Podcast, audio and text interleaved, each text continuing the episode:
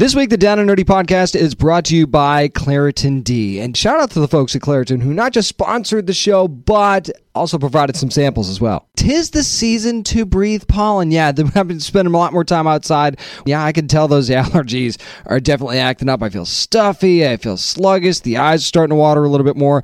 That's why I'm turning to Claritin D. Look, it's definitely helped me relieve my symptoms. It seems to work really, really fast for me as well. It's designed for serious allergy sufferers. Claritin D has two powerful ingredients in just one pill that relieve your allergy symptoms and decongestion in your nose so you can breathe better. And hey, I'm noticing a lot of that right now. As a matter of fact, I'm looking forward to be able to enjoy much more outdoor time this spring and summer. A lot of that has to do with Claritin D.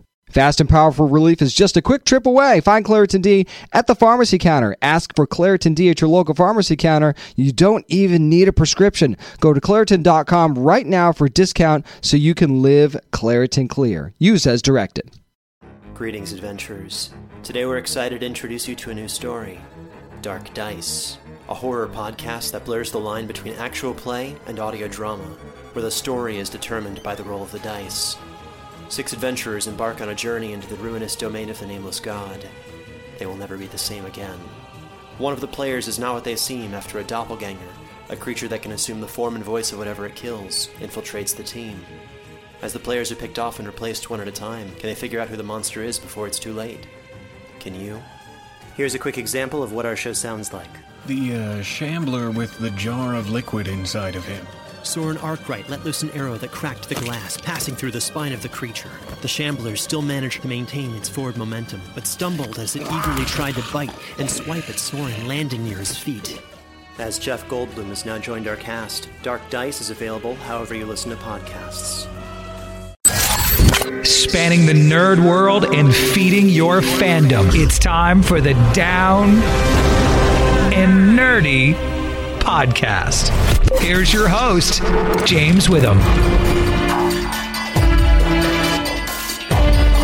When it comes to Marvel, it's time to find out what phase they're going through. It's episode 456 of the Down and Nerdy podcast. I'm James Witham, and of course, we've got phase five for Marvel kicking off with Ant Man and the Wasp. Quantumania here coming up, and I actually got a chance to sit down with my friends Manny and Teresa and Megan and Josh. Once again, bringing the band back together. This time, talking about Marvel. We're going to have some real talk about Marvel Studios. When I say real talk, talking about, hey, you know, it's not just always been sunshine and rainbows for Marvel Studios. They haven't done everything right. They've made some mistakes.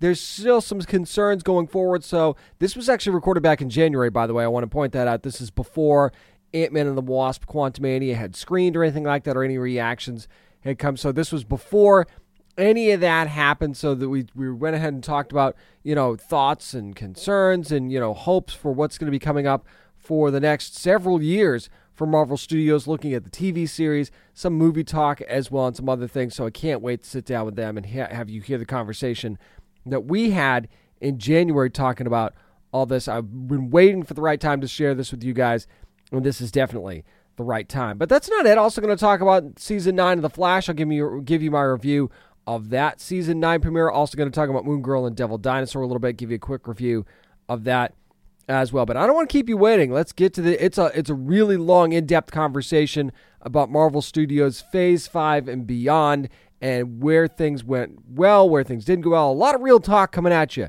next on the Down and Nerdy podcast. Hi, I'm Simone Missick from Marvel's Luke Cage, and you're listening to the Down and Nerdy podcast. Okay, everybody loves Marvel. I think that, you know, loving Marvel Studios is just something that's ingrained into us, whether we like it or not. But at the same time, sometimes you have to have those uncomfortable conversations. And that's one we're going to be having right now. Maybe were waiting for this real talk. Maybe you're going to be yelling at us. Doesn't matter either way. Thanks for being a part of Marvel Real Talk, is what we're going to call it, I think. And I'm James Witham, of course, the host of the Down and Nerdy podcast, and bringing the band back together once again for this conversation. And the guy that had the kind of had the idea when we were all texting back and forth together from LRM Online, Emmanuel Gomez. Manny, say hello Hey. once again. Hello, hello. Teresa and Megan from Beautiful Ballad. Ladies, how you doing? Good. How are you? Oh, hey, how are you? Very good. And then, of course, Josh Lapin-Bertone from Popverse and DCComics.com. Just because it's a Marvel conversation doesn't mean Josh isn't going to be here because he knows a ton about it too. Josh, how you doing? Feeling good, feeling unshackled because I don't have to worry about uh pissing off uh superior. oh, look at this. like like breaking the chains of the of the things that usually bind him from yeah, the the, conversation. There's no NDAs and I don't have to like worry about like bad mouthing a show that I've been paid to like promote now. So well, let's go ahead and do that, shall we? It's interesting because Marvel's had kind of an interesting start to their TV lives.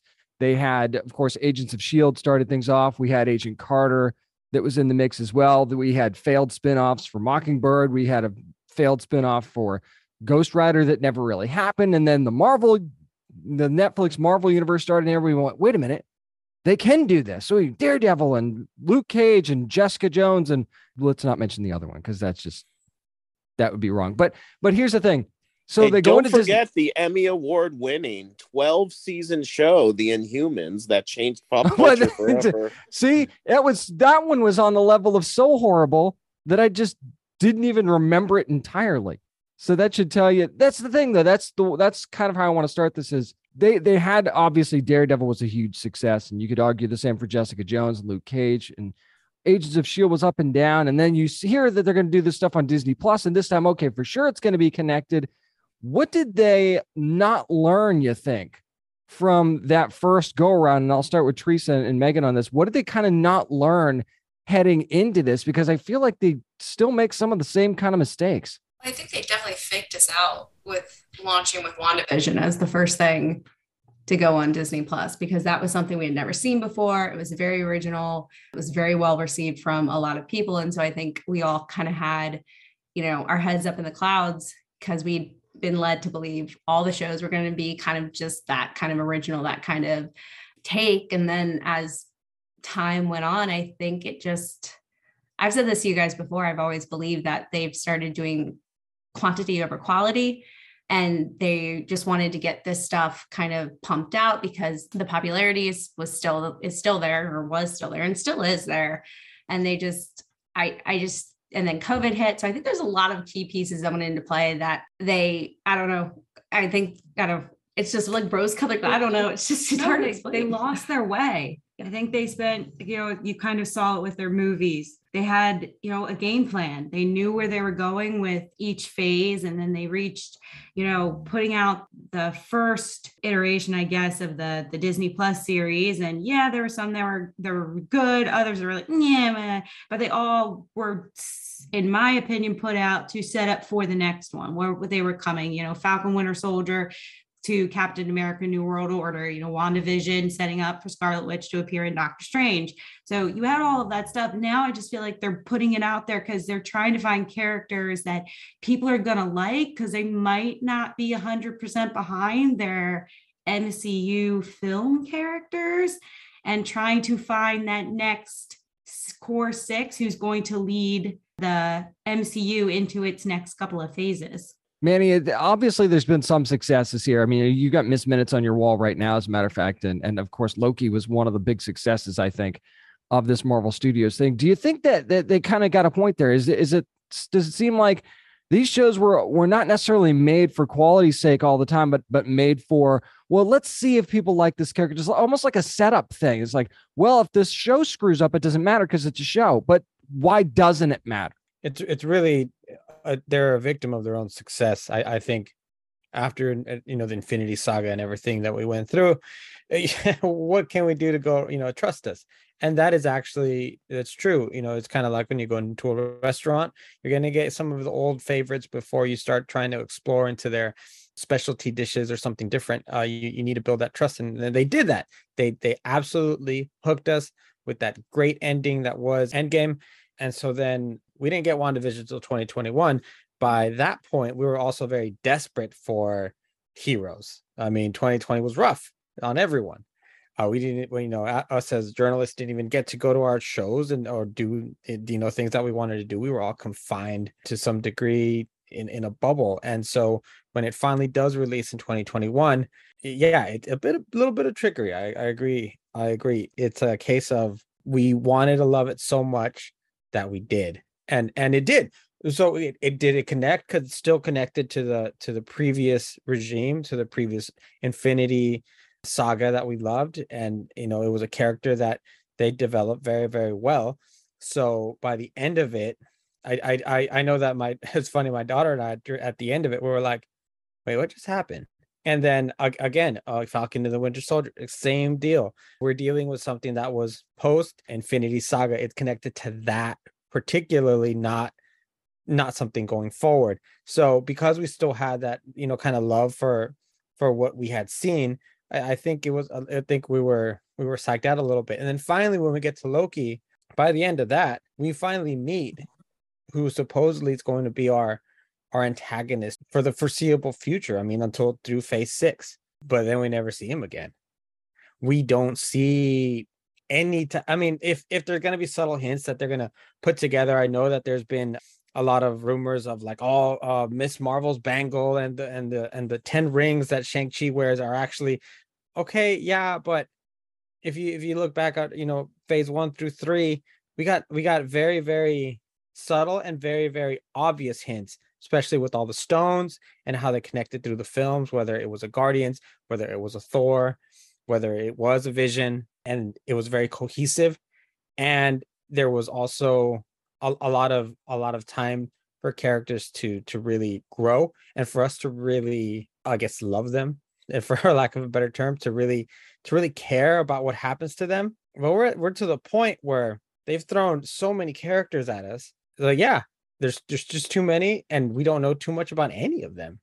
I mean by the end of she-hulk they said just kidding that's actually not what we were doing at all um exactly i was like what in the fast and the furious are we doing here and so it now we get to Ant-Man where like, oh, here he comes, here's Kang. And what is he doing? He's fighting Ant-Man. And I'm like, I don't care.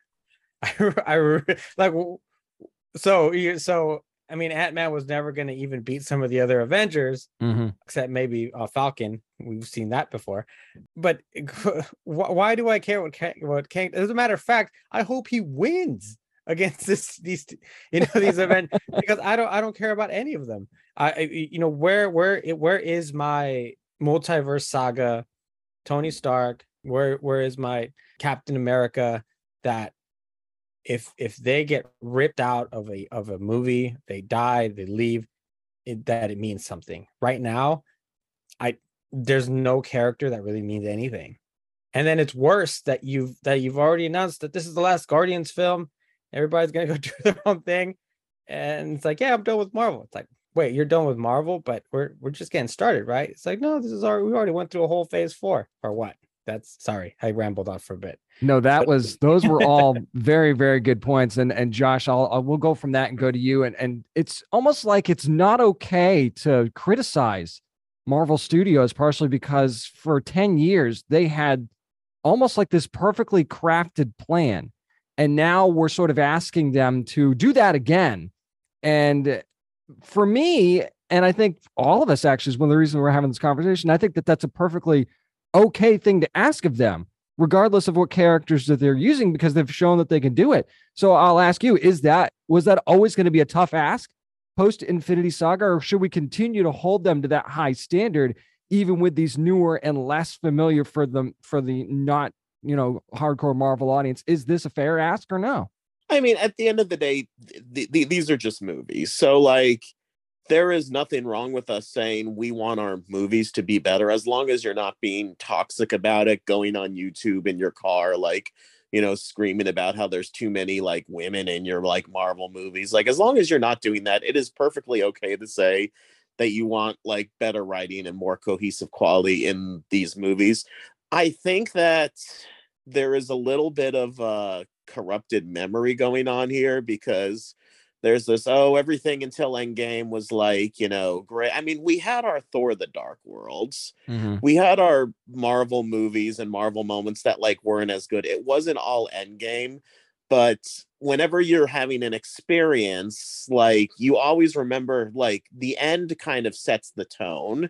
So like endgame kind of set the tone for the infinity saga and how we remember it because that's that was our closing memory of it you know like we're not leaving endgame thinking about thor the dark world although it is funny because there was scenes from Thor the Dark World yep. in Endgame yep, exactly. when they went back in time. So I guess that ruins my point. Uh, but we talk about how connected everything is, but that's just the way they present it, you know, to us. Like when just to like pull a random movie, like whoever was doing like Captain Marvel, like had very little interaction with you know the Russo brothers during Endgame because even Brie Larson talked about this that like they filmed Endgame first and they had an idea for how Carol was going to like look and something about her makeup and hair was like different than it was in Captain Marvel and there was a minor controversy about that.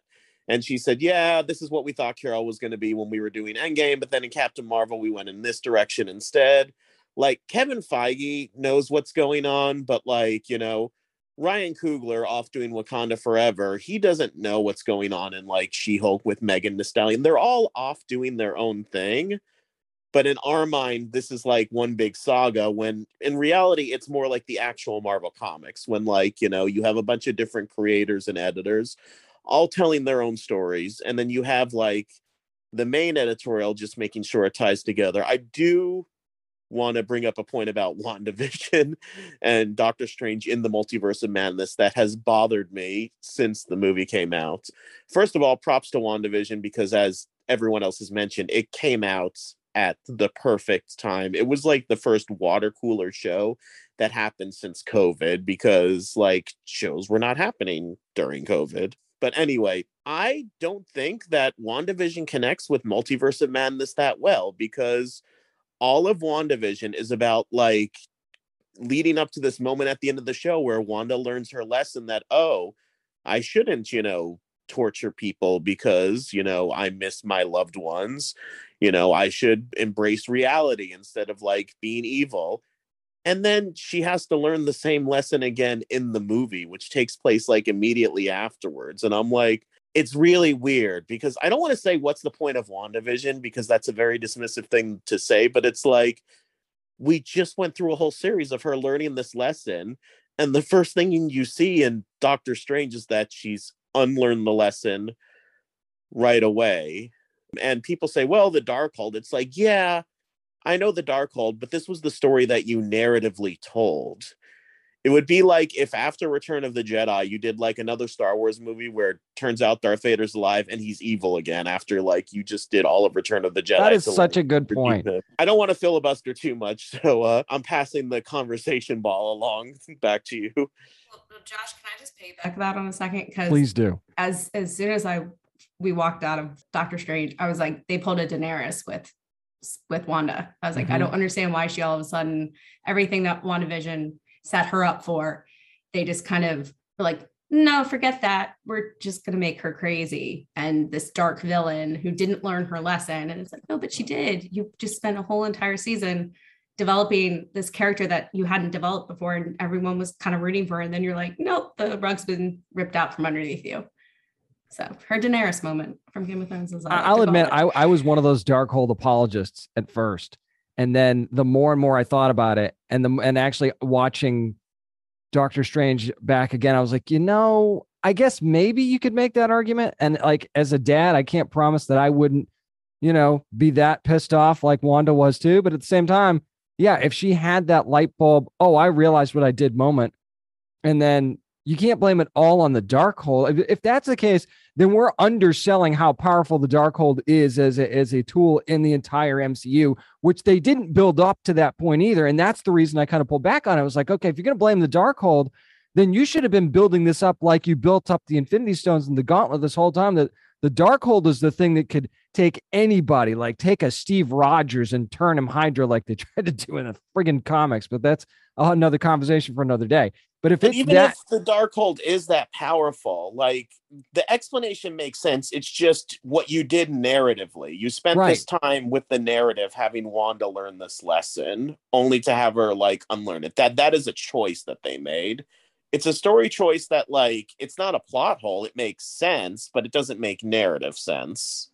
Yeah, and that exactly, exactly. And and to kind of go back towards the TV side of things a little bit, I kind of have felt like one of the things that's frustrated me about almost every show in in this TV lineup, some of it good, some of it bad, is that it almost feels like this Disney these Disney Plus shows have been like their playground for some reason. It's like, oh well, this is where we're going to go and have fun. It's going to be less serious. We're going to kick back. We're going to make comedies and and and buddy cop and shows and all this stuff, other stuff. And it's like that's not what you do. Like, thanks for, you know, trying to be different in this next phase, but that's not what you do. So I'm going to open it up to the floor here. Did have you kind of liked with it? Is is the lighter tone and this different stuff that they're doing? Has this been to their benefit, or do you think, or to their detriment? And whoever wants to go first, go ahead. I think if you like kind of take it a step back and go all the way back to the Netflix ones, Daredevil, Jessica Jones, uh, Luke Cage. I think the reason so many people like them is because they were so different than what was already out there in the regards to superhero TV content. You know, they were darker, they weren't trying to fit a certain narrative. They were just going in and, you know, for a lot of comic book fans, yeah, you're always going to have your your issues with it, but they kind of held true to the darker tone of what their comics are. And so I think when they we jumped into the Disney Plus stuff, the first couple of ones that went out, they all had little differences to them. And so I think everyone gave them a shot and was like, oh, you know, Falcon Winter Soldier is supposed to be a buddy comedy. It really was not a buddy comedy. And then you got to uh, Loki, which was completely different. You know, it was a completely different take on anything that we had seen. And then Hawkeye comes out, and you're just like, where are we going with this? And then everything else that came out after it, it was just like, I, I just didn't think they were putting out stuff that they actually sat down and thought through. You know, it was like it was almost like they're the the Captain America and the first Thor. They put those out there just to get the origin stories out so they could get Avengers out. With these, I feel like they just put these out to be like, we just want to keep putting the content out to keep people semi entertained rather than saying let's let's actually put out something that's good and different. We don't want to be the same as everyone else because that's what's going to attract your audience. It's just interesting to me that this is still such an uncomfortable uh, uncomfortable conversation. And and manny go ahead and piggyback off that a little bit. Nah not uncomfortable at all. I've been I've been taking a lot of heat for it for years. Uh, apparently, I hate Marvel. of course, so do so I was, I. Apparently, I was, I'm a, I was I'm a DC that, apologist, and I hate Marvel. That's what I, I, I was told, told that today too. Just uh, um, it's like be quiet, man. You hate you you love everything except Marvel. It's like what? Wait a minute, what? Just uh, yeah, to piggyback off of that, the thing about those Netflix shows is that they carried a lot of weight. Every punch looked like it hurt. Mm-hmm. There was drug use. There was real life kind of Uh, mixing in with with what the characters were doing. And so like you you really when daredevil finished a fight you, and they showed him the next day you knew he was in a fight. They brought it to street level basically. Very very street level. You, you know a lot of the things that that were going on were almost relatable and and you, you almost you, you felt for foggy because he was doing things all on his own whatever Jessica Jones because of uh, you know the Purple Man. He was, was so uncomfortable, mm-hmm. but for mm-hmm. the right reasons. Very very well executed. So so then we get then we get to to the, the MCU uh, Disney Plus series, and we go to Falcon and the Winter Soldier, which uh, you know I, I understand they were trying to drive a point in, but after episode five, it's like I get it as a part of your audience, I am smart enough to understand the message you're trying to send me. Please stop showing it to me like if I don't understand. I remember doing uh doing a wrap up on that show, and I said I, I really felt like when they made this show, they thought their audiences were dumb, and and I, and I wasn't about that. And then can I get a can I get an actual villain? Uh, not everybody has to be redeemed and if everyone's redeemable then really there's no evil in the world mm-hmm. and and so what are we really fighting for and I felt that I felt a similar way about Hawkeye, which is really just kind of made a made a joke of of of the amazing Wilson Fisk we had already got. That was completely unnecessary, and and it kind of dangled that carrot so you can watch it. You know, you know, keep going forward and keep going. And as much as I like Kate Bishop's character, you completely ruined uh, Yelena for me because it's like she's not she's not this assassin that you're making me think she is. Is so so by the end of that, completely bad taste, completely waste of time. Miss Marvel started strong, and I just I don't even know where that went. And and the one I have most problems with, and people always take me the wrong way for it, is She Hulk. I had wanted She Hulk since the since the Netflix days because I always thought that Daredevil and and, and I wanted to mm. see Matt Murdock versus Jennifer in the courtroom, and that that was my dream. We didn't really get that. Actually, I think the most appalling thing about it is that they teased it since the trailer. Then they teased it again mid show. Mm-hmm. And you didn't get it till the very end. And even then it was it was not kind of not what they it was it was not as advertised. It, it was it was a bait and switch like they do, like it's so like they do in stores sometimes with with products and things like that. It was it was so unnerving, and then using the excuse of oh you hate women. I was like no, I hate the writing. I, right. The, there was nothing wrong with Maslany's character. There was even nothing wrong with the choice of characters that they had picked. The writing was very lazy, absolutely lazy, and and honestly nothing for me to gr- grab onto. And I was on board for the first couple of episodes, going, "Mm, okay, okay, all right, look, let's let's move along. You had some court, you had a lot of courtroom stuff, which is what you advertised. And then I don't know what happened. They they just completely went off the rails and wanted to touch on certain things that I don't think that was the show for, especially if you're part of a greater, bigger thing. And and so yeah, so what it so what it really did is kind of it just watered everything down. So all these new characters, where do they fit? Why do I care? And kind of like like you know you guys were saying, especially Josh pointed out with WandaVision, if you already you if you already told me a story and then changed it, what makes me think like it's anything else is going to be any different? And especially with your ideas of multiverses, and it's like, oh, that was actually just this, you know, this other version of the character. Oh, this was, and so then, so now as we're getting closer and closer, inching towards whatever Kang's dynasty is going to be and Secret Wars, I have no faith that you're actually going to provide me with what you've told me you're going to give me. And in and that and and so the quality of everything's down.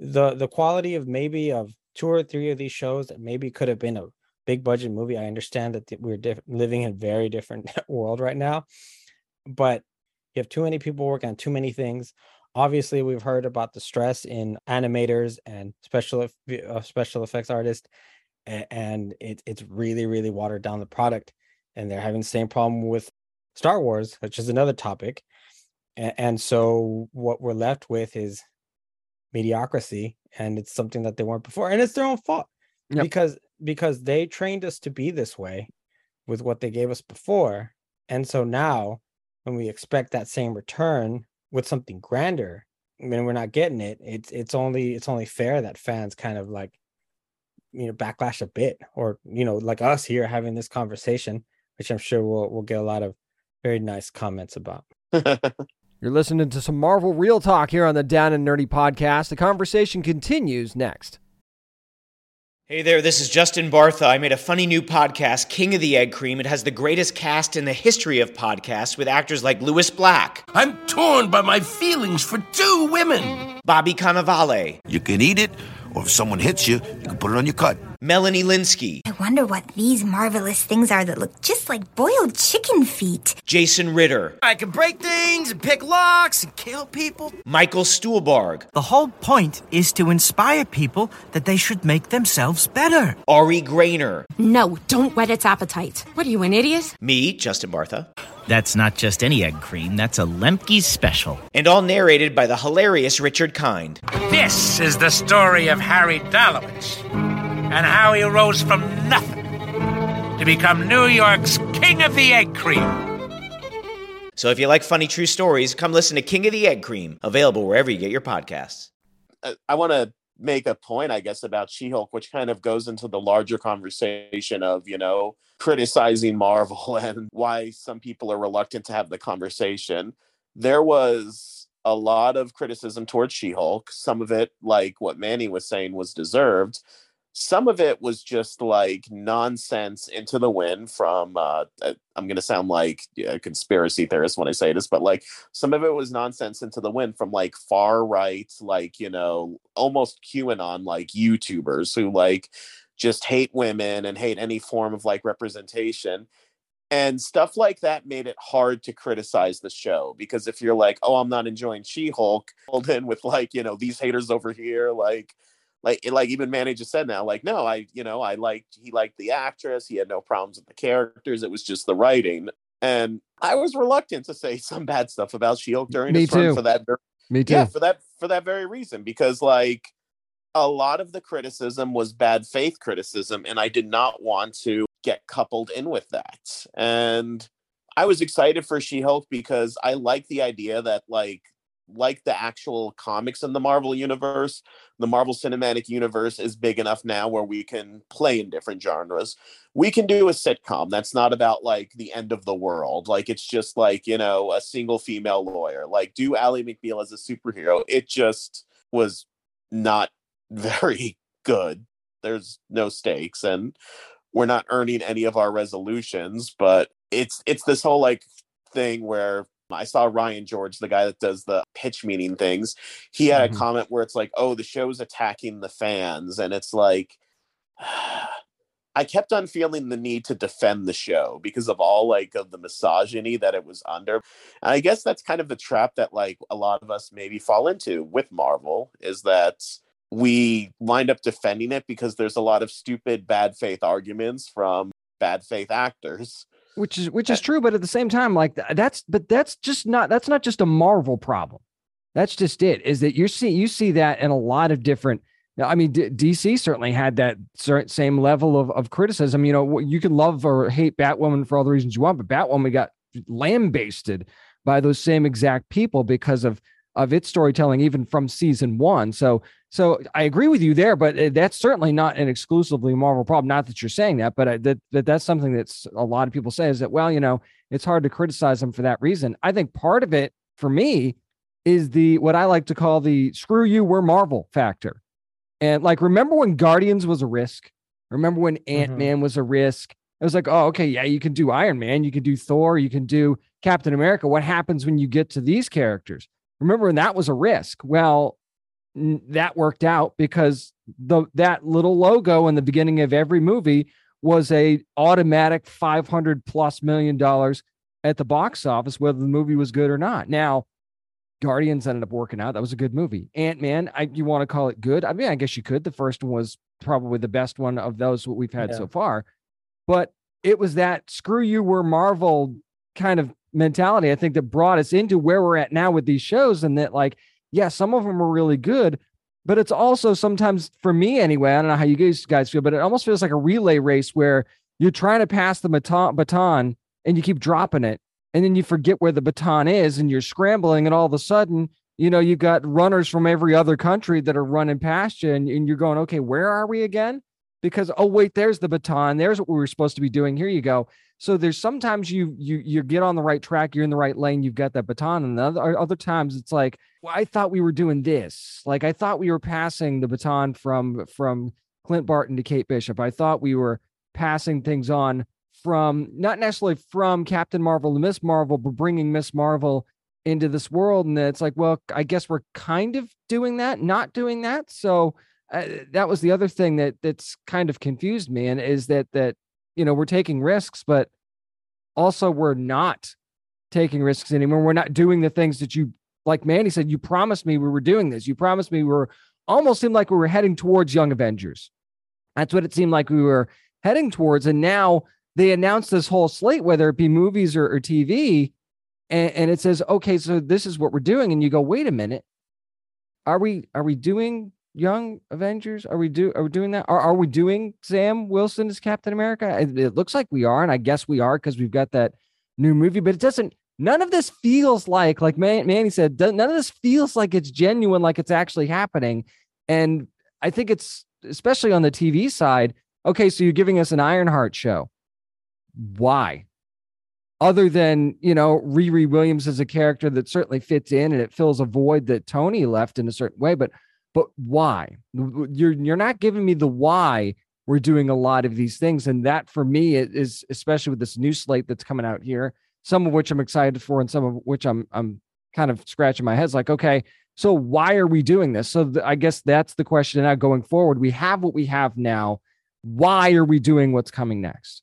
I think we also just keep repeating kind of the same thing is that, you know, the Infinity Saga, even like the first the origin films. The hardcore comic book fans began putting the pieces together to be like we're it's it's got to be thanos. Like thanos has got to appear right. somewhere. And at the end of avengers thanos appears and you're like infinity saga the infinity stones. So even though those films kind of had their own stories they were all leading to a point. Whereas we got into this right after Endgame, we were all kind of like, where are we going? Where's the new saga? People started looking for the pieces, but none of the pieces connected. And you're like, where, where are we? What's happening? And then the Disney Plus show started, and you were like, not not getting anything from these. It could be this storyline. It could be this storyline. Are we getting mutants? Are we not getting mutants? Are we doing time travel? Are we not doing time travel? Are we doing multiverse? Are we not doing multiverse? So there were so many options. And I think Josh, you said it where it was like it's a lot like the comic books where they kind of were open ended. Every show was like doing their own thing, but nobody could figure out what where we were leading to. And then slowly the pieces have begun to get together. But I think what the Disney Plus shows is that they're not necessarily giving the pieces that then connect to the movies, or if they are, they're not they're not connecting at all. And then you have again the the people who don't watch the shows who are watching the movies being like who is this person why why do i care about this person? Like you know my older sister doesn't really watch any of the tv shows. She's seen all the movies and she's like what's going on? Who is this person? Why do i like how does this how does this connect? How do we get from point a to point b? And it's i think that kind of is the issue right now is that nobody really knows what's happening. Like the general audience of marvel doesn't know what's happening. The comic book fans are kind of like we have an idea, but we don't have an idea. We're starting maybe to put the pieces together, but they're not as obvious as they were at the end of the first phase. And so it's, I mean, we were a little spoiled, but that spoiledness crossed all fans. And, and right you did that not, to yourself too. Yeah. That's that's the thing. Yeah. Yeah. And at this point, it's not crossing the fans. The fans are all like, we're give what are we what are we looking forward to? Because nobody knows at this point. I just like the idea, and I think that this is how people should start to look at it: is that the MCU is now it's big enough where it is more like the comics, where you don't like unless you're like me who has to uh, for pop first like read every single Marvel comic every week. Very few people read every single Marvel comic every week. You have your favorite characters that you follow. You know, like this isn't 2014 where like there was only one or two MCU th- like stuff a year and you could realistically follow it all. There is multiple movies, multiple TV shows and they don't all have to lead to something like the Infinity Saga now. We can branch off and tell various stories. Like we had that man thing special like that ha- probably has nothing to do with any of this Kang stuff going on. And yet that was awesome. Yeah, and like same with She-Hulk. My neighbor, who like will sometimes go to Marvel movies with me, he said that he was skipping Black Panther Wakanda Forever because he didn't like She-Hulk. And I'm like, you you don't like these, these are two separate things. It's but people are so people were trained from like the beginning with phase one that they had to follow everything. So now if they don't like one thing, they're like, oh well, I guess I'm done with this like Marvel saga now. It's like, well, no, just follow the stuff that you like, you know, watch Moon Knight or whatever. If or if you don't like Moon Knight, like I just don't get how like hating She-Hulk means that you can't watch Wakanda Forever. Like it's two different creative teams, it's two different freaking genres, you know, like if I don't like the latest issue of Amazing Spider-Man, I'm not going to drop, you know, Christopher Cantwell's Cantwell's Iron Man.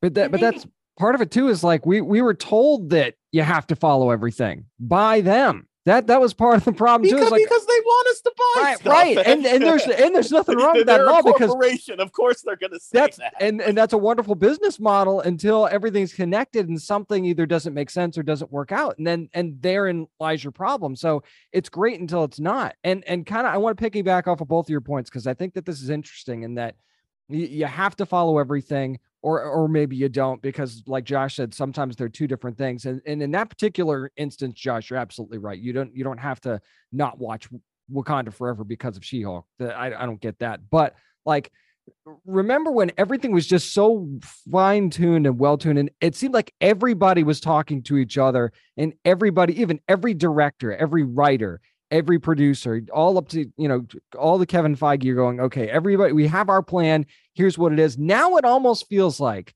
and, and do you think this is the case, that there's now too many cooks in the kitchen, all of whom are not really talking to each other. And then when it's time to bring out the the plate for the, you know, $1,000 a plate dinner that you're attending, and you bring it out and you go, I don't know if any of these things that are on my plate together go with each other, like you said that they were supposed to. So, are we starting to see with the advent of these TV shows from Marvel that we all want, by the way? We just want them to be better. Is this a now too many cooks in the kitchen that aren't allowed to talk to each other scenario?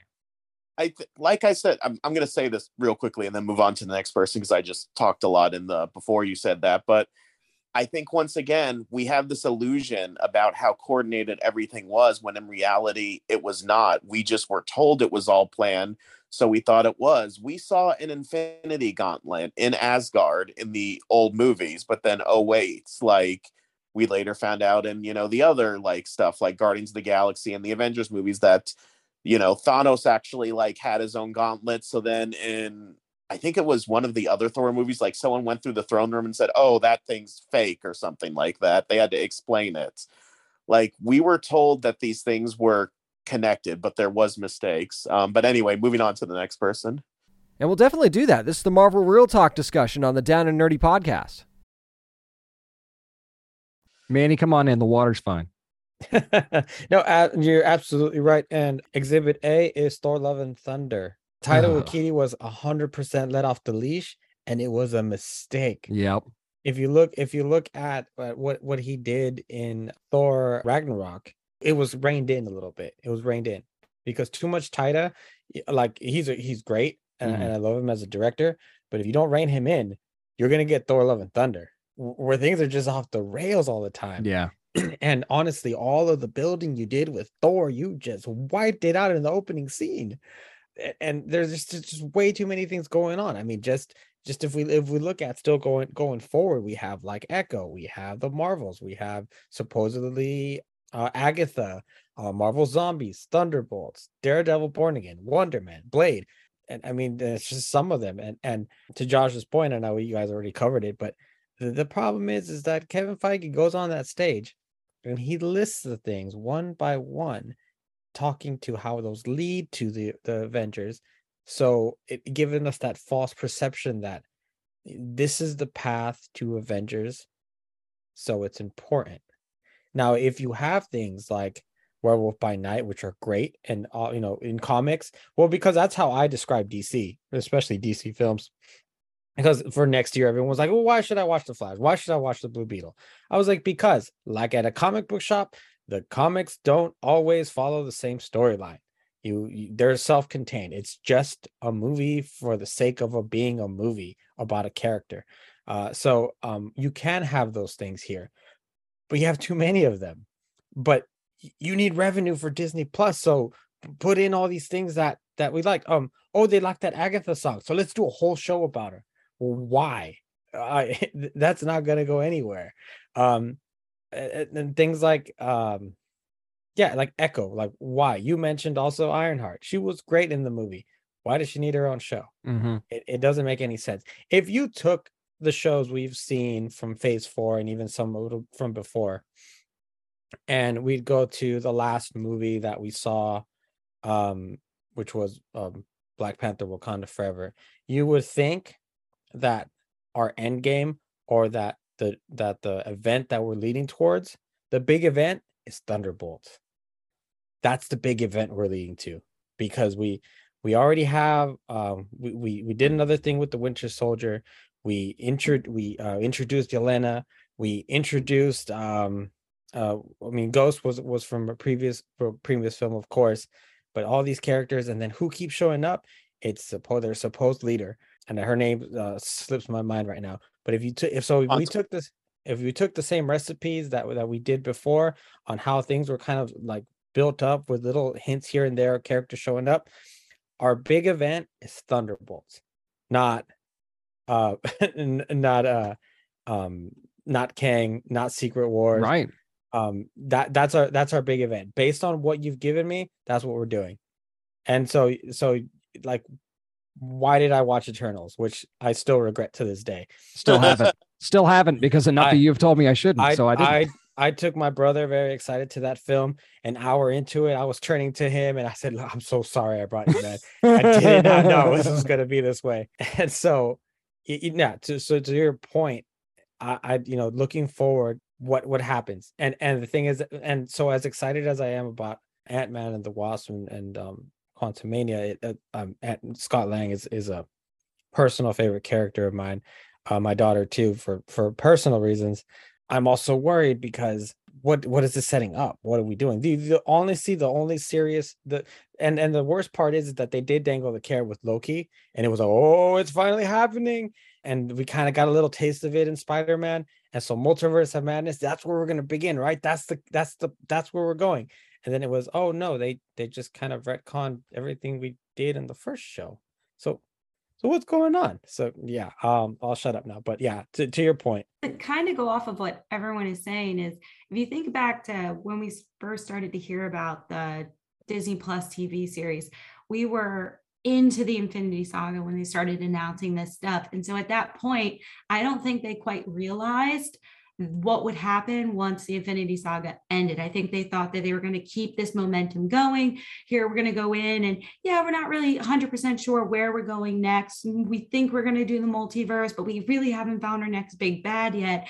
But we're going to announce this stuff because we want to keep the momentum going. And then when the Infinity Saga ended and they started putting out this content that they kept telling us is going to connect is going to connect it doesn't connect. Now you've got people who you know for all of us we're sitting here and yeah we're saying this is an uncomfortable conversation. Clearly it's not because we're all very comfortable talking about it but we talk about it because we love it. You know we love marvel content. You know we love putting it out. We've all read the comics. You know we all have our personal favorite characters. You know we all have our favorite tv shows. I know carrie and i go all the way back to the x-men uh, animated series you know that's that that's the type of stuff that we love and so now to watch them put this stuff out it's like you know opening a present and not getting what you want like each time and so I think that's a letdown, and that's what making everyone upset. And now they're saying, oh, we, we have a way to go. You know, as Manny said, yeah, Thunderbolt seems like the big one you know that's the one they're going but they keep introducing all these young kids so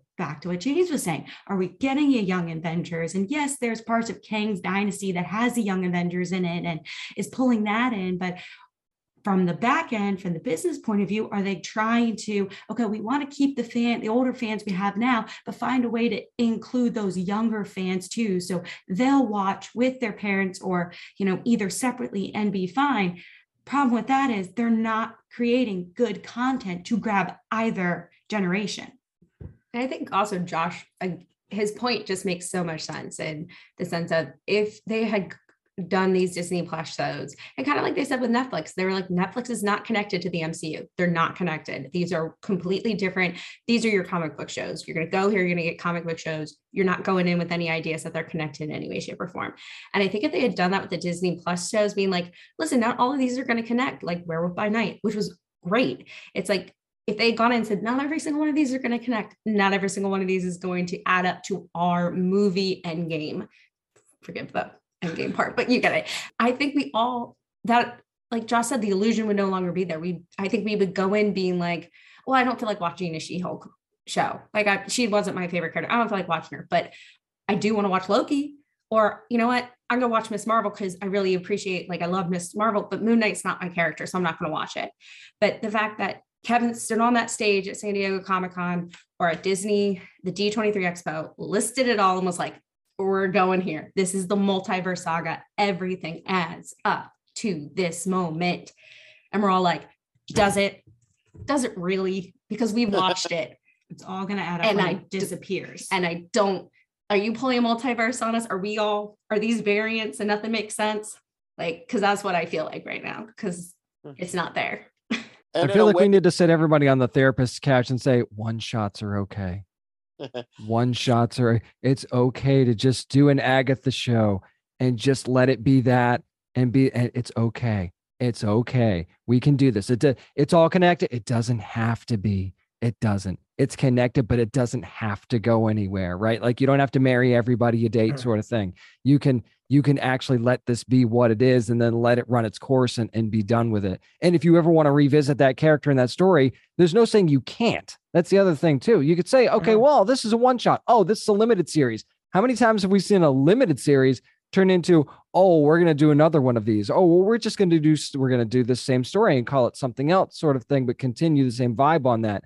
We've seen that before. So it's not like you can't do that, but going into something saying it's a limited series, saying it's a one shot like a werewolf by night, and that was so well received, they're like, oh, we're going to do two more Halloween specials later. You don't need to do two more, but if they're cool, fine. But you don't you don't need to do that. But if they ever want to revisit that story, that character, they certainly can. There's there's nothing saying they can't do that just because they said it was a, a one shot or a one off doesn't mean they can't do that. But it's also okay if they don't. If does that make sense? Yeah, I think that WandaVision also kind of set the tone because as the first of the Disney Plus wave, which was, you know, like as we were told, that was the end of Marvel Television, which had done like the previous stuff like Helstrom, Cloak and Dagger, you know, like Agents of S.H.I.E.L.D. Like Marvel Studios was going to be doing these and they were going to be more connected to the movies, we were told. And the first thing that comes out of the gate is WandaVision, which is like super consequential, you know you it's like starring characters from the movies and it sets up like partial things from the next doctor strange movie. So that did kind of set the tem- template in our head that like you know this was all going to count going forward even though like we said it doesn't all have to. Like you know the echo series is probably going to have jack all to do with you know the Kang dynasty and that's okay. You know like in the marvel universe and this is one thing i love about the comics you have like Daredevil doing these like nitty gritty like stories fighting junkies and like drug dealers. When meanwhile, like over off in outer space, you have the Guardians of the Galaxy, like, you know, fighting. And then you have over back on Earth, Millie the Model having wacky comedy adventures. And this is all the same universe. And these shows could do the same thing. It's almost like they forgot what it's all connected meant. Like, yeah, it's connected, but we don't have to be everywhere all at once sort of thing. Like you can be off in different places, like Josh just said. You can have mm-hmm. all of these th- different things occurring at the same time, and if they should somehow come together, then so be it. You don't have to force them together, which they they kind of did with these with this first with these first few phases, but it was so well done that it didn't feel forced, even though it kind of was, because that's where they were going. It's okay to let something organically get there or not get there, and use your fan reaction too, by the way, to find out what might work together. Like, do Miss Marvel and Captain Marvel really work together? Do we have to bring them together just because of that connection? Maybe eventually you do, but do you now? I don't think you do, right? You you can let Miss Marvel do her thing and, and you know, maybe she bumps into Captain Marvel at some point, but let her be her hero. I'd, I'd almost rather her bump into Squirrel Girl before she bumps into to Captain Marvel at this point, based on what you gave me in the comics. So like it's okay if it doesn't necessarily all lead to the same spot. The thing is, it, it, Disney is is so so adamant, especially now. I mean, the pressure's on. Uh, uh, say what you want about uh, WB Discovery and, and how they had to handle things, but it's a business first. If you don't have the money to make the shows, you, you there's nothing you can do. Mm-hmm. So they had a clean house, and unfortunately, there was a lot of casualties. But if, if we start looking at the end of the tunnel, they had they have a plan now and based on what they learned from their mistakes, it, looks like they're going to be okay. I mean, we still have to see it actually pan out, but there's a plan there. But what are we seeing now from uh, CEOs and from like AMC Plus? Hell, Disney just had to bring back their old CEO because they can't figure it out. Why aren't they making enough money? Well, it's because your your your your priorities are wrong. Your streaming, your your thoughts on streaming are wrong. You're, you're not making enough money off of it, and that's the thing. And and so what are you doing? You're desperately throwing all these things out that people think that that you think people want. Because honestly, if Echo never came, comes out, I don't think anyone cares. If they say Iron Man's actually not going to happen, sorry, Ironheart, yeah, uh, whatever you had you also had uh, armor wars and that you turned into a movie which is probably a good idea mm-hmm. because now you can put a little bit more money a little bit more care into it. But so like for example what's going to happen with secret invasion? Like eh, how big is that really going to be and how much did you pay for sam jackson in in in that case?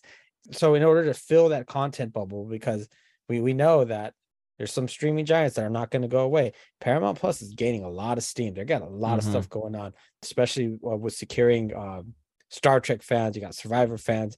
You got Taylor Sheridan's universe. I mean, Mayor yeah. of Kingstown, Yellowstone, all that stuff, all the spinoffs. Yeah, that's that's uh, yeah, that's King a beast. of Tulsa. So uh, th- they're they're coming. You you have Peacock, which is actually tied in with uh, Universal, with uh, yeah Universal and with Xfinity. So re- uh, WWE. So regardless, you have you have a, you have The Office too, and if you have The Office, you're gonna watch it. And then uh, the last one I'll, I'll mention is obviously the the juggernaut that that people always forget about. Well, there's Netflix, of course, which is never going away, but the juggernaut that is Amazon, uh, that is Mhm. Prime Video, because they don't care if you watch anything. No, they don't. they- just want you to get the um. Everyone has it for the free uh, the free shipping anyway, but they still but they still end up putting stuff out like the boys. They still have the Lord of the Rings now. They um they have so much good they have quality there.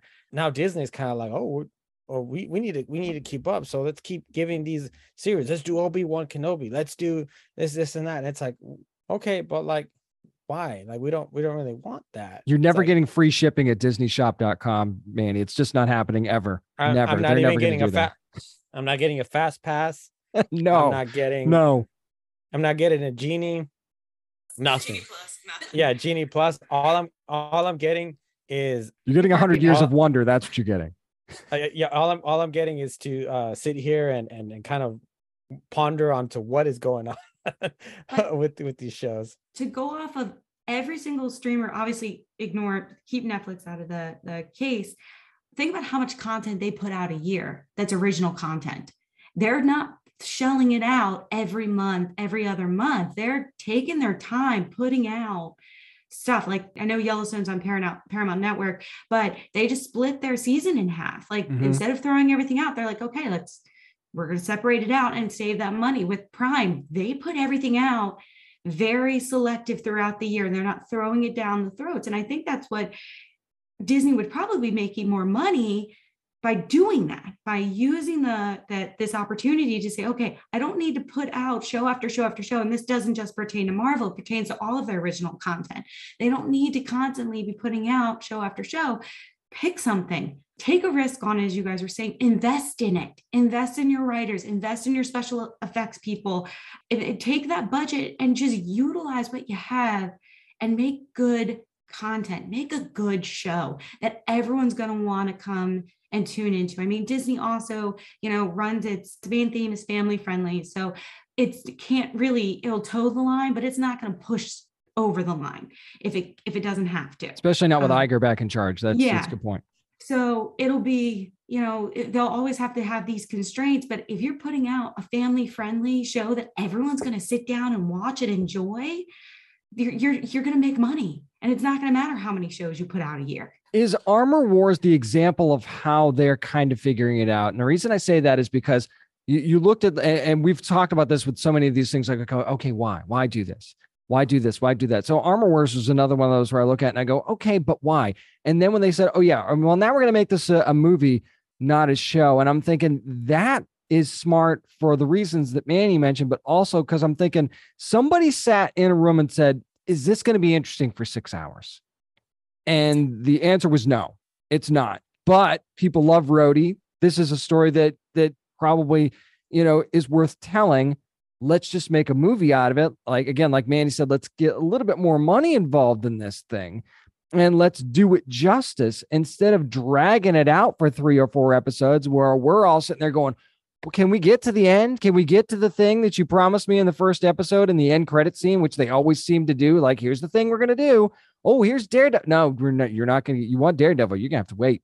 You're gonna have to wait for that. And then when you do get it, it's gonna be it's gonna be smash and go. Basically, it's basically what Daredevil's role oh, there in She-Hulk was. So, is this kind of the showing that they're saying, okay, we've realized what we're doing wrong. We're gonna not really do this. Is is them switching Armor Wars to a movie, which seemed odd at the time? Is that kind of the signal of maybe they're paying attention to the to the fact that not we don't need to do all of these, and if we do, let's do it more smart. I think that you real quick, Josh, before you start. It's also interesting, just James, what you said, because it's the first time like we've heard the entire time like these every show is a movie, every show is going to be a movie, and this is the first time we're like, no, the show's not going to work as a show; it's going to work as a movie. And so I thought I thought that was just like a very interesting because it's the first one to do it. And now, Josh, you can go because I Mhm. interrupted. Oh no, no, we, we were both jumping in at the same time. There's we're, it's just we're, we're all in a three for all here, like at those press tables. It's like we're back at Comic Con. I think that your question, James, gives them a little bit too much faith because you're saying, oh, they sat down and they realized creatively. Honestly, when I heard that they were doing this in the movie, my first thought was, oh, money. They they looked at this and said, oh, this could give us this much money at the box office instead of a streaming thing. That's why I thought they did it. I, I mean, that's that's part of it too, because you know you're obviously going to make more money off of your off your movies than you are off of your TV series. But eh, Manny, go ahead. No, yeah, you, you gotta know where to make money. I mean, like you could even take. I understand that it's a different business. You got your your cinematic movies are a business, your theme parks are a business, your streaming service is a business. It's not like it's one big bank account. I think people kind of misjudge that, and I know it hurt them to to say this is going to be a movie because it's like okay, then we're going to lose that off of the streaming service. What are we going to do now? And and it and it's a prime example because Hocus Pocus 2 should have been in theaters. It was it would have it was Mhm. going to make money. You didn't even need a budget for that much advertising for it. It was you have a cult following, it was going to sell itself. Disenchanted was another one. It has it's a pretty good following enough to to make some sort of noise in the theater. Not not not a blockbuster noise, of course, but but good enough to They made the right decision in the there. theater. That one did. No, that was terrible. It was absolutely horrible. And I'm a big, big Enchanted fan. So when I watched it, I was like, you took everything I love from this movie and and just left me with the with just a bland fairy tale story. That's not the point. I, I didn't you guys make the first one? What's going on? Uh anyway, point being the problem is is that they they need to have the content on there and and, and like it was said before, yeah, spread it out. Like you see other people doing it a lot better. It's okay to change your mind. It's okay to change things. It's okay to take things out. Prime example is Smile from Paramount. That movie was scheduled originally to be released streaming and theater, uh, dual release. And then it did two or three film festivals, got rave reviews, and they said, no, we're not streaming this. We're going straight to the theater with that because they understood the value of what they had and I feel that they have so much pressure from investors to to make Disney Plus work, make it profitable because to this to this day, it's still not profitable. That they're gonna they're gonna they need to throw these shows on there because they know that oh the next Marvel show is always gonna be hot, it's always gonna be popping. So we need to put that on there. We need to put that on there, and thus comes pressure, pressure to the studios, pressure to the actors, to the writers, and to the VFX artists to, to just put it out there, which is why we got what we got in some of those shots from She-Hulk specifically that just that just look really bad. And it, it's it's the business side of it. I think that's really that's really pushing it. And it's and it's and I don't even think it's overconfidence at this point. I just think it's it's we want we own you, Marvel, and we want and and the overlord that is Mickey Mouse wants more and more and more because we need to make this app work. Before we wrap this up, we've got a lot to look forward to, supposedly. Like we said, the multiverses, Secret Wars, eh, maybe X Men at some point, maybe Fantastic Four at some point in the distant future. So the the simple question for everybody as we start to wrap things up here is can they get back on track and can they live up to their lofty expectations that they built over the last 10 years? Can we get that warm and fuzzy feeling back that we had right there towards the end of phase one? Josh, what do you think? Man, that's like five or six different questions. Can they get back on track? Of course, it'll only take one movie, you know. Can they live up to our expectations? No, absolutely not. they can make like it's like the, the Endgame was like a bolt of lightning, and no matter what they do now, like you can't recapture that feeling because that was like a 13 year build up and everything, and just like how magnetic that was in the theater.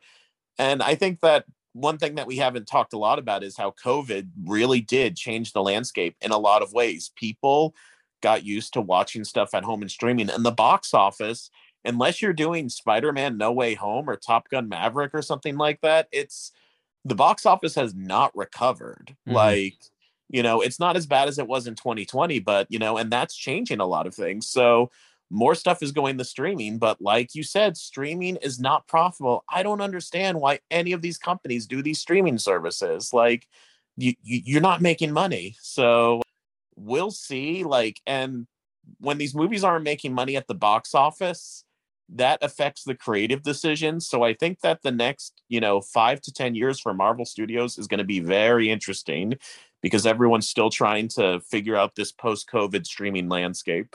Manny, go ahead. What do you think? Yeah, uh, same sentiment. It takes one movie. I, I could, I and I can watch Quantumania when it comes out and be like, "Hey guys, it's gonna be okay. They fixed it all." But we'll see. We'll see what they do. The uh, so far, Phase Four has not has not proven to me that that this is to be handled great. But I will say, uh, yeah, it was a bolt of lightning to me. It's the second bolt of lightning they had because I remember how excited and thrilled I was the first time they did that pan shot uh, the in Avengers. They're in New York, and and so it was like, oh, it was great. And then and then the chills that I still get. I, I'd go I go every couple of months to check out Endgame, is when Cap gets that hammer, and and then you know you see them all line up and, and go to war. I mean, like that is a comic book come to life. Uh, so can they do it again? Absolutely, I believe they can. It's just you they need to set it up correctly, and and I think it's fine. And and just my last point is, I am regardless of how I you know if it does it does it fit does it not. I just want to leave it really clear. I'm rooting for every one of these projects. No doubt. every no doubt. movie. I because whether it's theaters, whether it's streaming services, I love my entertainment. I love my content. We've all have we all have relationships with people in the business, with people working in the films, whether it's writers, directors, actors, and we want the best for every one of them because if they're doing well, we're doing well. And and like despite how I feel about Avatar, because I I do not I generally don't like it. I am ecstatic about the fact that it's making so much money Mhm. because that means James Cameron can go make another two movies. That means that he can do another side project. That means that the other director who wants to rebuild another franchise can do his because look, here are the numbers, here are the numbers, here's how it did. Okay, we're great. If Avatar fails, dread. Just like, oh, uh, I, I guess movie theaters are in trouble. But this past weekend, box office revenues with with something called Megan, which was crazy, which was Mhm. great, by the way, and then Avatar and with Puss in Boots on the first weekend of, of 2023, box offices no office revenues up 70% from last year. So I am rooting for everything and every one of these projects going forward. Sorry, I I we do we do box office numbers every Monday. So I'm a nerd when it comes to That's a fantastic point. No, that is a fantastic point that all makes complete sense because that ma- it matters for everybody's projects, not just those. Teresa, Megan, what do you think? Is it all is it all this simple? Is it all are we one Ant Man away from just shutting up about all of this? What do you think? there's a lot of pressure on Ant Man because it's the beginning of the phase five. This is where apparently everything is supposed to get going. But I don't think it's just movies. If they come out with a show, a good quality show, a good quality streaming show for Marvel, we'll all be like, it's okay. It's okay. We're all good. We can we can see past this because there's still stories we want to be told. Mhm. I'm still dying for a Carol and Rogue story. I want a Carol Danvers Rogue. I want that story. And if this doesn't pan out i'm never going to get that story told and so that's the whole thing is that we want we want it to do well we want them like manny said we want everyone to succeed because then things that we films that you know like for example top gun maverick it's like i never thought i'd see it another top gun film and i'm really glad i did and but it's those kind of things where it's like you just want them to succeed because then it brings joy back to going to the movies. It brings joy back to watching these streaming shows and seeing your favorite characters be brought back to life or even your new comic book characters be brought on screen. You want the joy back. You want that cinematic experience from endgame sitting in the theater watching listening to the crowd cheer as soon as captain america grabs that hammer. It's like watching the finale or not the finale but before game of thrones went wacky and arya's grabbing the knife to kill the night king. Like there are moments like that that you want to see back and marvel has delivered multiple times lightning bolts and that's what we want we want those back and so there's a lot riding on ant-man right now to start not maybe give us the lightning bolt but you know start the thunderstorm Well, and to just, you know, circle all the way back to what we were originally talking about and why we're all here is the TV shows. I mean, the streaming shows is they need a wow moment.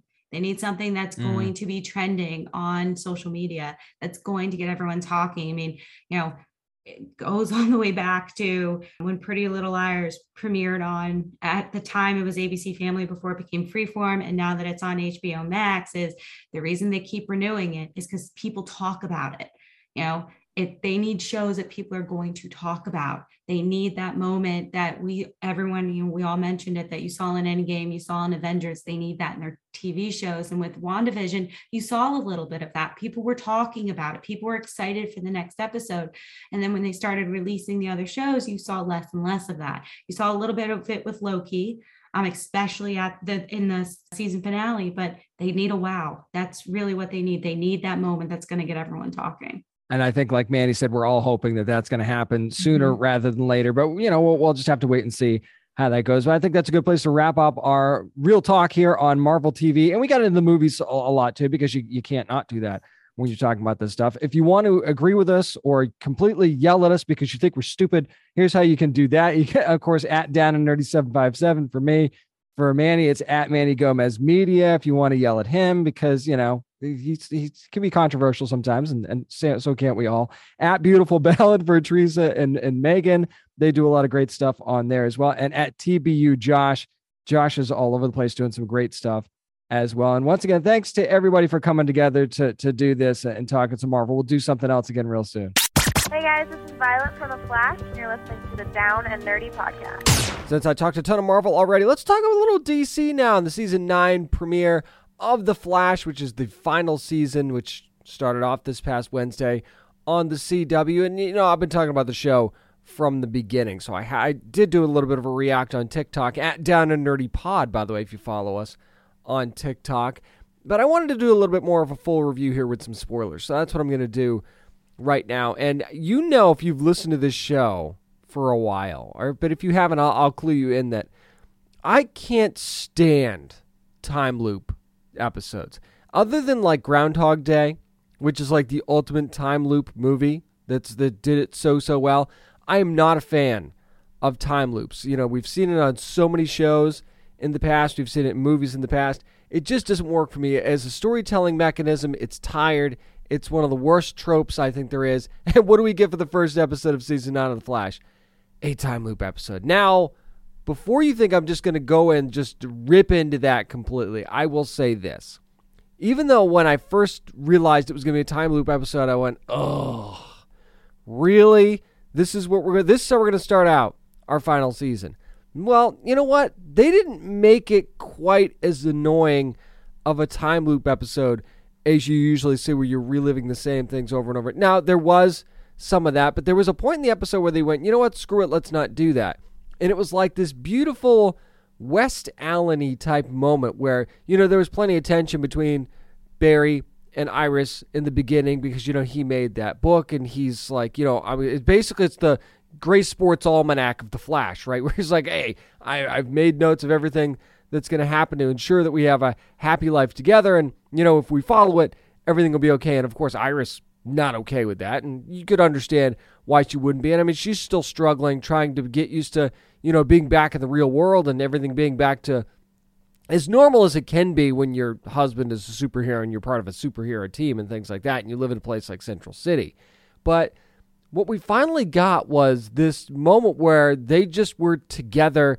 They were happy. They were goofing off a little bit because, again, they were stuck in this time loop anyway. And Iris had decided, I'm just going to stay in this thing and, and drink. And that's just, that's what I'm to do.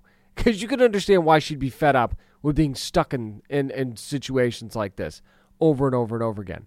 So they, they, they just had this wonderful West Allen moment of them just being together and just existing for a little bit. And I thought that that was a wonderful thing to do because we finally got some happiness from them. Like I, I we thought we were going to get the happiness at the beginning of this season anyway, and there was a little bit of that. But then you had the whole tension of you know Barry trying to map out the the next several years of their lives to make sure that they're safe. And on one hand, you know, as a husband, I understand where Barry's coming from, right? Especially everything that they've been through. You you just want you just want to be happy for once, and you want to make sure that your wife is happy because you know of everything that she's been through, not just herself, but you know as a couple in general. So I understood where Barry's mind was at when he did this. But then you also you take a step back and you go, yeah, dude, that's probably not the way you want to go about doing things. So you understand why Iris was upset. And it seemed like everybody wanted to decide everything for her. And of course, Joe's the one that brings everybody back down to earth. Like, you know, are you really living, son? Are you really living sort of thing. So yeah, I, I love that Joe is always that centerpiece of the story where he can always bring not just Barry but Iris back as well. And you see them trying to give this balance to their lives, and they just sort of figure it out by the end of the episode. So once the it did, so you almost kind of forgot that you were in a time loop in the first place. So congratulations to the staff of the writing staff of the Flash for making me not hate a time loop episode for the first time in forever.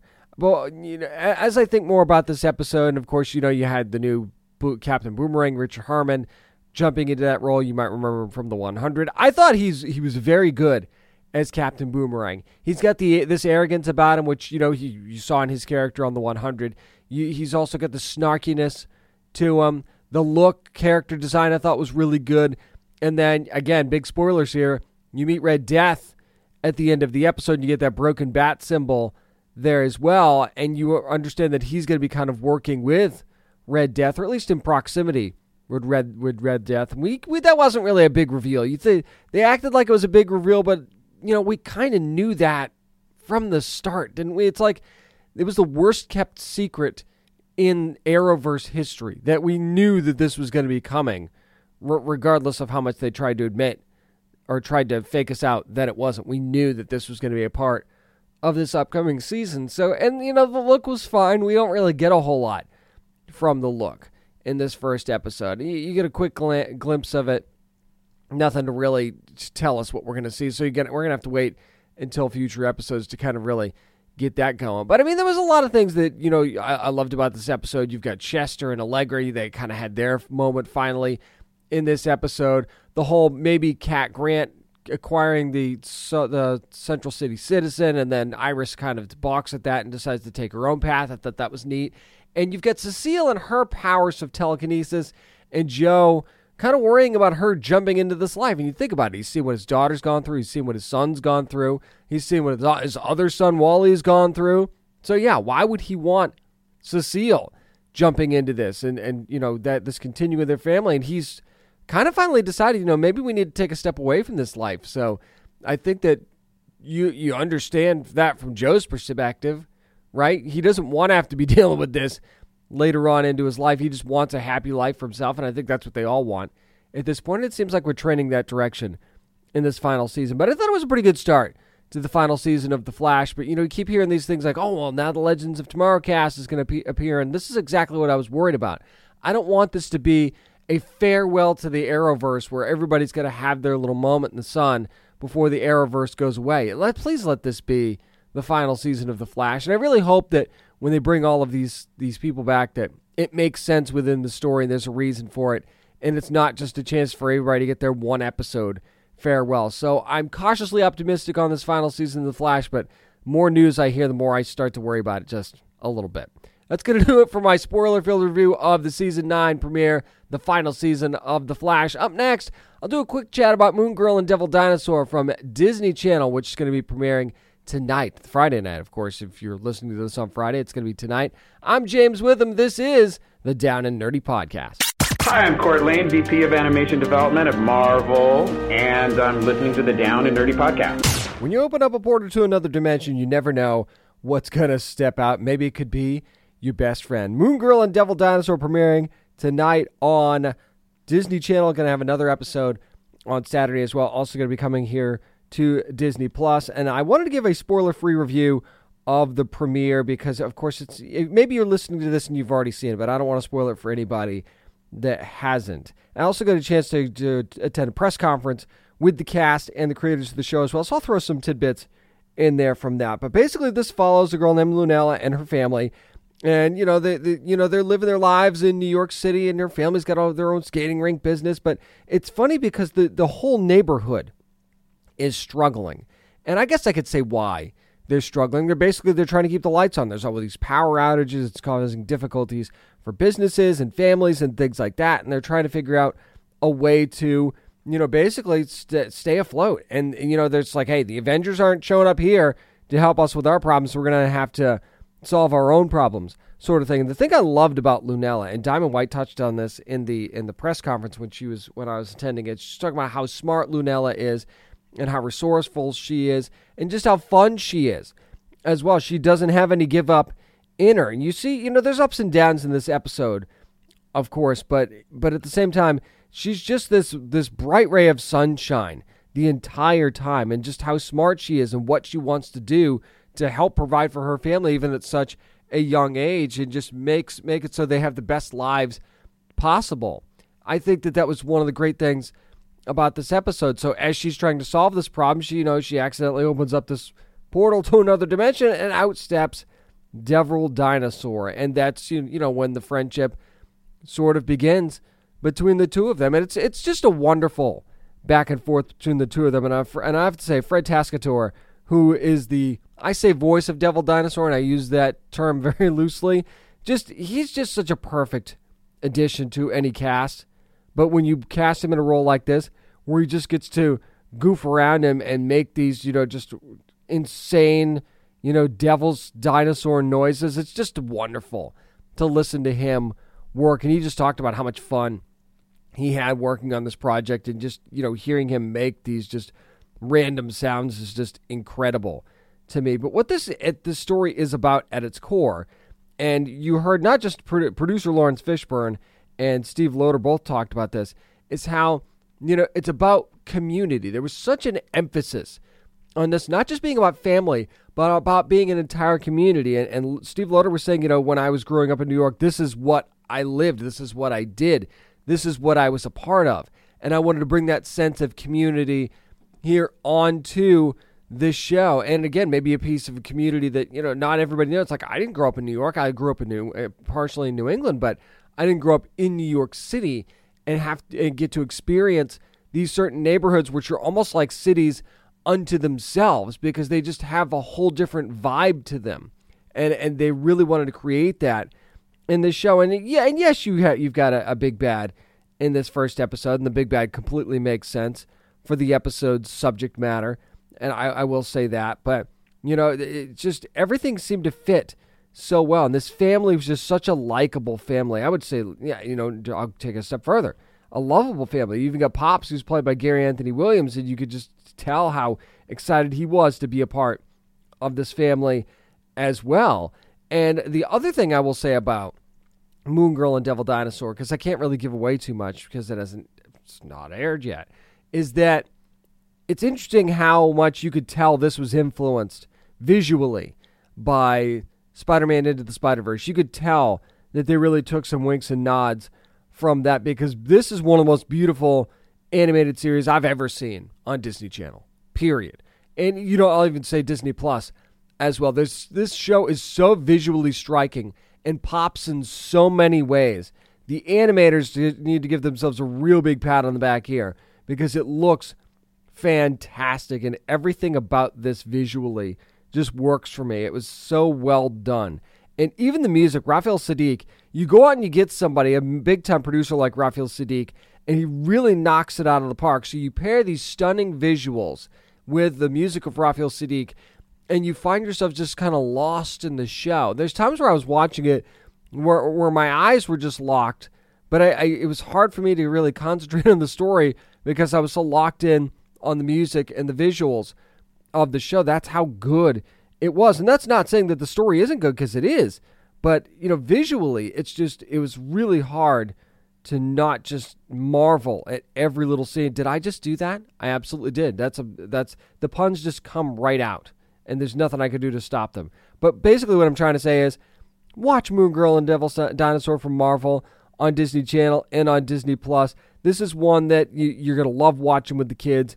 It's fun, but it's also got some really good messaging in there as well. This is one I think that you're really going to enjoy. And hopefully, I'll be able to share some tidbits from the press conference on another podcast as well. That's actually going to do it for this week's edition of the Down and Nerdy podcast. Got to talk to a lot, a lot of Marvel this week. Thanks to my amazing friends and colleagues for joining me to be able to do that this week. Make sure you're following along on social media at Down and Nerdy 757 on Twitter and Instagram, at Down and Nerdy Pod on TikTok. To start doing some TikTok lives here soon, people. So make sure you're following on TikTok. And if you're one of the many followers, welcome to the podcast. Also at Down and Nerdy on Facebook as well. And you can find all this, by the way, if you don't know, if you're like, hey, I forgot, just go to downandnerdypodcast.com and you'll find it right there for you. Remember, you never have to apologize for being a nerd, so let your fan flag fly and be good to your fellow nerds.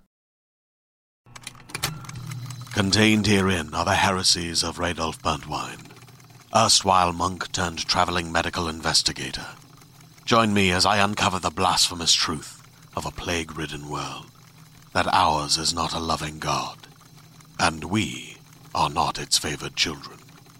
The Heresies of Radolf Burntwine, coming January 2nd, wherever podcasts are available.